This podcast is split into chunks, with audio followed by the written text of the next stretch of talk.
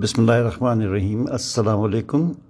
میرا نام عاقل ندیم ہے اور میرے آج کے کالم کا موضوع ہے اسلام آباد سی ڈی اے کے رحم و کرم پر۔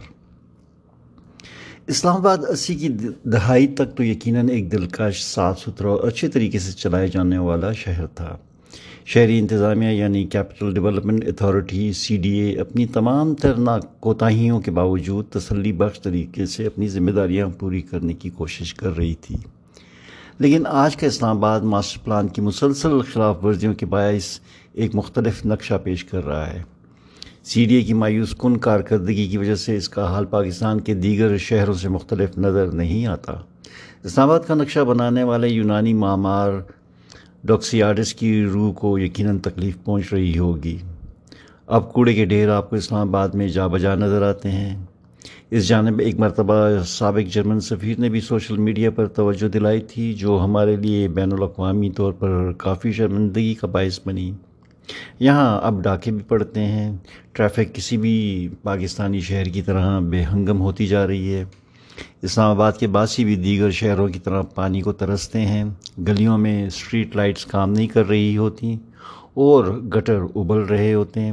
سڑکیں ٹوٹ پھوٹ کا شکار ہیں۔ نئے ڈی ٹویلو اور اس جیسے دیگر سیکٹر آپ کو آفت زدہ علاقے نظر آتے ہیں۔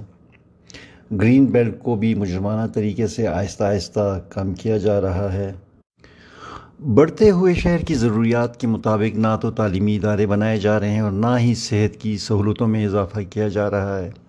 یہ انتہائی تکلیف دہ بات ہے کہ ہماری پوری وفاق کی حکومت کے زیر انتظام صرف ایک چھوٹا سا شہر اسلام آباد ہے، لیکن ان سے یہ بھی نہیں سنبھالا جا رہا۔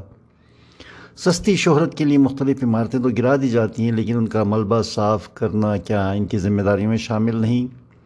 شاید ان کی ذمہ داری اسلام آباد کی بدصورتی میں اضافہ کرنا ہی رہ گیا ہے۔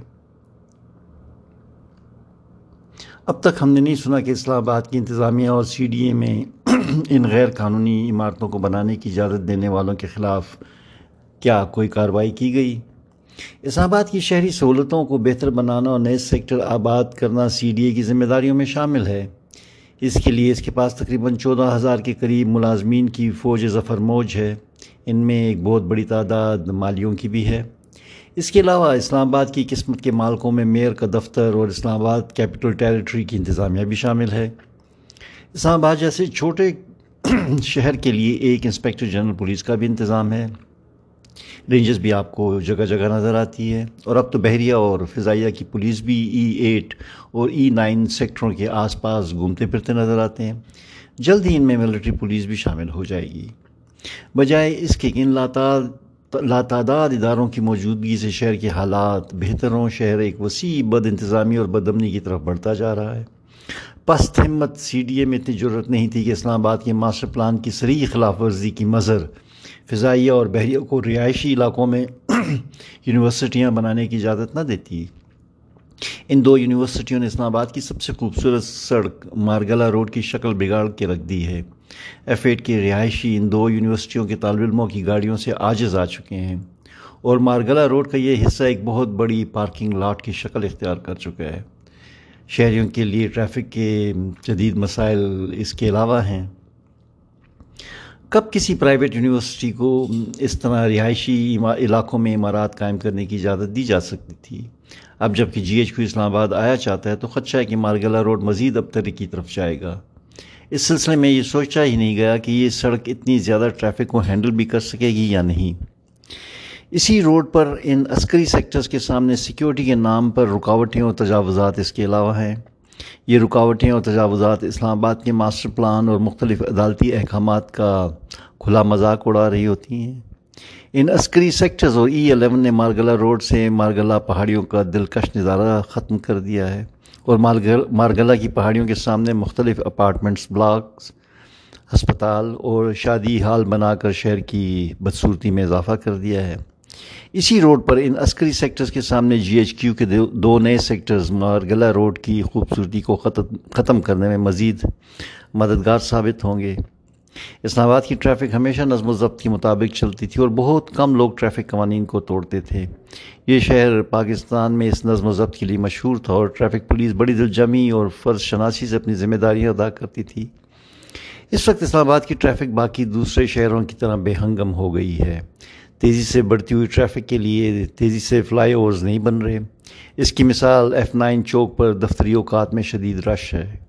ٹریفک پولیس میں عہدیداروں کے بڑھنے سے ٹریفک میں بہتری آنے کی بجائے تنزلی آنی شروع ہو گئی ہے۔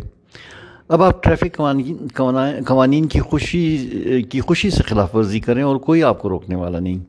ہر ٹریفک سگنل پر بڑی تعداد میں بکھاری گاڑیوں پر حملہ آور ہوتے ہیں، مگر سی ڈی اے، اسلام آباد اور پولیس کو اس کی رتی بر فکر نہیں کہ ملک کے دارالحکومت کی یہ تصویر ہمارے غیر ملکی مہمانوں پر کیا اثر ڈالتی ہوگی۔ یہ تمام مسائل اس طرف اشارہ کرتے ہیں کہ نہ اہل سی ڈی اور دوسرے متعلقہ ادارے اس شہر کو چلانے کے قابل ہی نہیں۔ آپ سی ڈی کے دفتر سے کوئی کام بھی بغیر رشوت دیے نہیں کروا سکتے۔ اس لیے ضروری ہے کہ ان اداروں کی جانچ پڑتال کی جائے اور اصلاحات کا سلسلہ شروع کیا جائے، جس سے پاکستان کا دارالحکومت اپنی پرانی عظمت اور شان و شوکت کو بحال کر سکے۔ ٹاؤن پلاننگ ایک سائنس بن چکی ہے۔ سی ڈی اے کے اعلیٰ اہلکار اس شعبے کے ماہر ہونے چاہیے نہ کہ ڈی ایم جی اور پی اے ایس کے افسران کو انعام کے طور پر یہ شہر حوالے کر دیا جائے۔ پاکستان میں تمام مسائل انتظامی نہیں ہیں، بلکہ کچھ مسائل کو حل کرنے کے لیے اہلکاروں کی اس میدان میں قابلیت اور بصیرت بھی چاہیے۔ سی ڈی اے کے ملازمین بھی بڑے پیمانے سی ڈی اے کے ملازمین میں بھی بڑے پیمانے پر کمی کرنے کی ضرورت ہے، کیونکہ ان کی بڑی تعداد اپنی ذمہ داریاں ادا کرنے سے قاصر ہے یا انہیں ادا ہی نہیں کرنا چاہتی۔ بہت سارے ملازمین صرف سی ڈی اے کے افسران کے گھروں میں کام کر رہے ہوتے ہیں۔ اس لیے تجرباتی طور پر سی ڈی اے کی شہری سہولیات مہیا کرنے کی ذمہ داریوں کو بتدریج پرائیویٹ سیکٹر کے حوالے کر دینا چاہیے۔ اس سلسلے میں کوشش ہونی چاہیے کہ پرائیویٹ سیکٹر ان ملازمین ان فارغ ملازمین کو نوکری دینے میں ترجیح دے۔ پرائیویٹ سیکٹر کا شہر کی صفائی کا تجربہ لاہور میں کامیابی سے چلایا گیا اور کوئی وجہ نہیں کہ اسلام یہ اسلام آباد میں بھی کامیاب نہ ہو۔ اس کو زیادہ بہتر بنانے کے لیے اور چلانے کے لیے ضروری ہوگا کہ ان کی کارکردگی کی نگرانی کے لیے اسلام آباد کے شہریوں کو بھی اس عمل میں شامل کیا جائے۔ اگر پرائیویٹ سیکٹر میں بحریہ ٹاؤن بہترین شہری سہولتیں مہیا کر سکتا ہے، تو یقیناً یہی سہولتیں پرائیویٹ سیکٹر اسلام آباد میں بھی ممکن بنا سکتا ہے۔ سی ڈی اے کو ڈیجیٹل ٹیکنالوجی کا فائدہ اٹھاتے ہوئے اپنی موبائل اپلیکیشن بنانی چاہیے، جس میں شہری اپنی شکایات درج کر سکیں۔ اور ان شکایات کا ازالہ کرنے کے لیے ایک مؤثر میکنزم ہونا چاہیے۔ وزیر اعظم کے پورٹل کی طرح اس نظام میں بھی سزا و جزا کا اہتمام ہماری شہری سہولتوں کو بہتر بنانے میں مددگار ثابت ہوگا۔ گو، سی ڈی اے ایک متمول ادارہ ہے اور اسے اپنے وسائل اسلام آباد کی بہتری کے لیے فراختری سے استعمال کرنے چاہیے، مگر اس میں کوئی حرج نہیں۔ اگر شہر میں قائم مختلف کمپنیوں اور پرائیویٹ سیکٹر کے اداروں کو اسلام آباد کی خوبصورتی بڑھانے میں کوئی کردار دیا جائے، ابتدا کے طور پر ان اداروں کو فاطمہ جناح پاک کی ذمہ داری سونپی جا سکتی ہے۔ پاک کے مختلف حصے ان کمپنیوں کے حوالے کیے جا سکتے ہیں اور ان حصوں کو ان کمپنیوں کا نام بھی دیا جا سکتا ہے۔ اس طرح بڑی آسانی سے کلیل عرصے میں اسلام آباد کے سب سے بڑے پارک کو سینٹرل پارک یا ہائٹ پارک کی طرح خوبصورت بنایا جا سکتا ہے۔ اس وقت اس پارک کی صورتحال یہ ہے کہ کچھ فکر مند شہری صبح صبح مختلف گروپ میں آ کر خود اس کی صفائی کر رہے ہوتے ہیں اور سی ڈی اے کے دس سے گیارہ ہزار مالی کہیں نہیں دکھائی دیتے۔ سنا تھا کہ شہر کے ماسٹر پلان پر طویل عرصے کے بعد نظر ثانی ہو رہی ہے، لیکن نہ تو یہ معلوم ہو سکا کہ وہ کس مرحلے میں ہے اور نہ ہی اس کے بارے میں عوامی رائے مانگی گئی ہے۔ ان تمام شہری مسائل کا فوری تدارک ضروری ہے، ورنہ بہت جلد اسلام آباد ہمارے دوسرے شہروں کی طرح ایک عام اور رہائش کے لیے مشکل شہر بن جائے گا۔ شکریہ۔ السلام علیکم۔